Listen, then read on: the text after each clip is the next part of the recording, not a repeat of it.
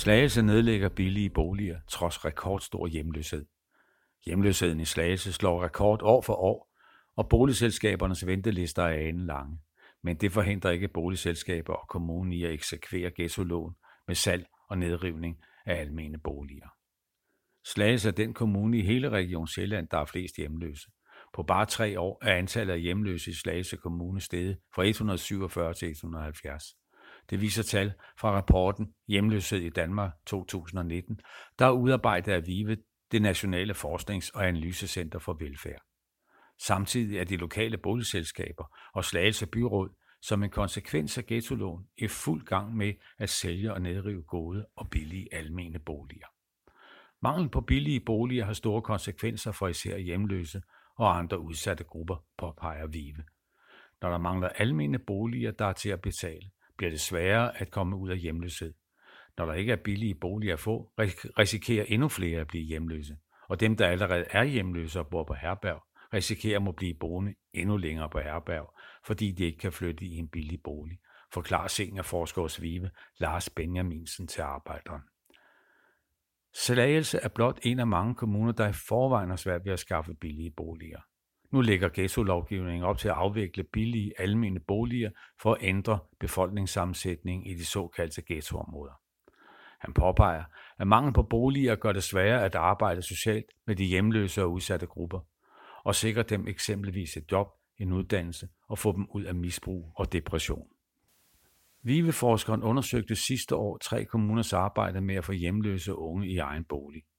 Citat: Hvis udsatte borgere skal ud af hjemløshed og have hjælp til deres øvrige problematikker, er det vigtigt at sikre dem en bolig og støtte dem socialt. De skal ikke først være klar til en bolig.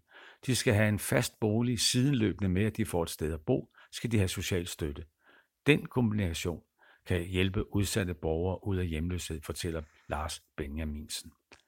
Han uddyber, citat: Ghettolovgivningens reduktion af billige almene boliger, kombineret med mange lokale hjemløse og lange ventelister til en almen bolig, er en uheldig kombination, der risikerer at øge de i forvejen store lokale problemer med hjemløshed og social udsatte. Men manglen på billige boliger rammer bredt i samfundet. Det er jo ikke kun hjemløse, der bliver ramt af manglen på billige boliger. Det er også familiefaderen, der lige er blevet skilt og skal finde et andet sted at bo, med plads til sine børn. Mangel på boliger gør det også svært for almindelige mennesker at finde et sted at bo. Men boligmanglen rammer ofte de udsatte borgere hårdere. En del forsøger at sove på sofaen hos venner og bekendte, så længe de kan, men når netværket er blevet slidt ned, må de i stedet henvende sig på et herberg, forudser VIVE-forskeren. Samtidig med, at antallet af hjemløse eksploderer i Slagelse, tvinger ghettoloven kommunen til at skære andelen af almene familieboliger ned med 60% inden år 2030. Slagelse Kommune har 2 almene boligområder opført på den såkaldte hårde ghettoliste. Ringparken i Slagelse og Motalavej i Korsør. De almene boliger i Ringparken er delvist ejet af Slagelse almennyttige boligselskab Schackenborg Vænge og FOB, der ejer den øvrige del af Ringparken. Som konsekvens af ghettoloven har Slagelse almennyttige boligselskab besluttet at sælge 136 almene boliger. Den private investor Estate Invest AS overtager boligerne allerede den 1. juni i år. Salget blev godkendt af et stort flertal i Slagelse Byråd i august sidste år. Beboerne i 35 af de solgte lejligheder er blevet bedt om at flytte, fordi de er på offentlig forsørgelse eller tidligere straffet. Men resten af Ringparken, der er ejet af FOB, skal også leve op til ghettolovgivningen. FOB har valgt at leve op til ghettolovens krav om færre almene familieboliger ved at rive i alt 149 gode almene familieboliger ned af 2 omgange, i 2024 og i 2028. Herudover skal der også nedrives en daginstitution og en række erhvervslejemål. Både salget og nedrivningen fremgår af den såkaldte udviklingsplan, som de 2 boligselskaber har vedtaget, og som Slagelse Kommune og Boligministeriet efterfølgende har godkendt. Boligselskabet FOB vurderer, at 350 familier skal genhuses som en konsekvens af nedrivningerne. I Korsør, der også er en del af Slagelse Kommune, ligger det almene boligområde Motalavej, der ejes og administreres af boligselskabets BoligKorsør. også Motalavej, er opført på den såkaldte hårde ghettoliste og skal derfor nedbringe andelen af almene boliger. Derfor har boligselskabet vedtaget en udviklingsplan, der ligger op til at nedrive op mod 164 almene familieboliger inden år 2030. Med salget og nedrivningerne vil Slagelse Kommune altså stå med i alt 449 færre almene familieboliger i løbet af få år. Planen er, at der skal bygges nye almene ungdomsboliger, men det er endnu uklart, om der skal bygges nye almene familieboliger. Der er mangel på almene boliger i Slagelse. Derfor er det en forkert politik, at det politiske flertal med de borgerlige partier i spidsen tvinger boligselskaberne til at sælge og nedrive boliger.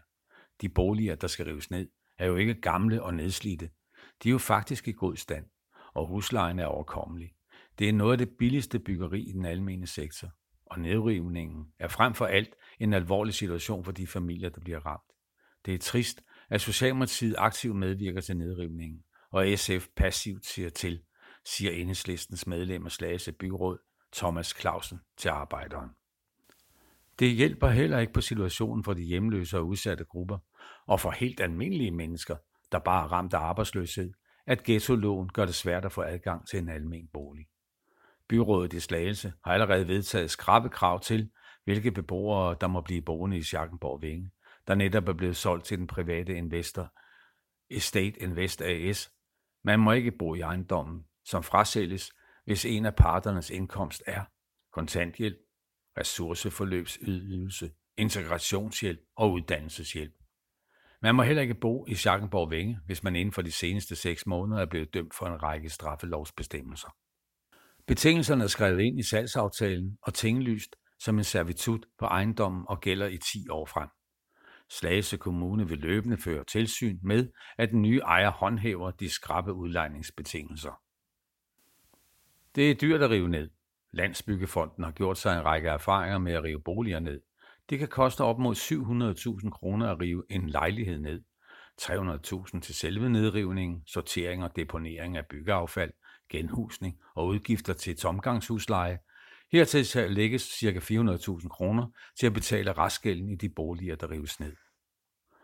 Boligselskabet FOB i Slagelse forudser der også, at det vil koste i op mod 130 millioner kroner at nedrive de 149 familieboliger samt omdanne 63 familieboliger til ungdomsboliger.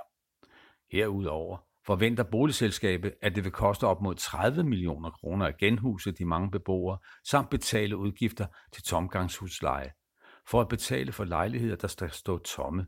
For hvis der begynder at flytte beboere ind, så skal boligselskabet genhuse dem, når der skal rives ned eller omdannes til ungdomsboliger. Men det er ikke kun de hjemløse, der håber på en bolig. I øjeblikket venter 1.330 håbefulde mennesker på en ledig bolig i Slagelse almennyttige boligselskab. Hos BoligKorsør har 1.043 mennesker skrevet sig op i håb om at kunne flytte ind i en almen bolig. Du har lyttet til en artikel fra Arbejderen. Abonner på vores podcast på iTunes, eller hvor du ellers hører dine podcasts. Du kan også klikke ind på arbejderen.dk for meget mere journalistisk indhold. Du er også velkommen til at følge Arbejderen på YouTube, Facebook, Instagram eller Twitter, samt tilmelde dig Arbejderens daglige opdatering på Messenger.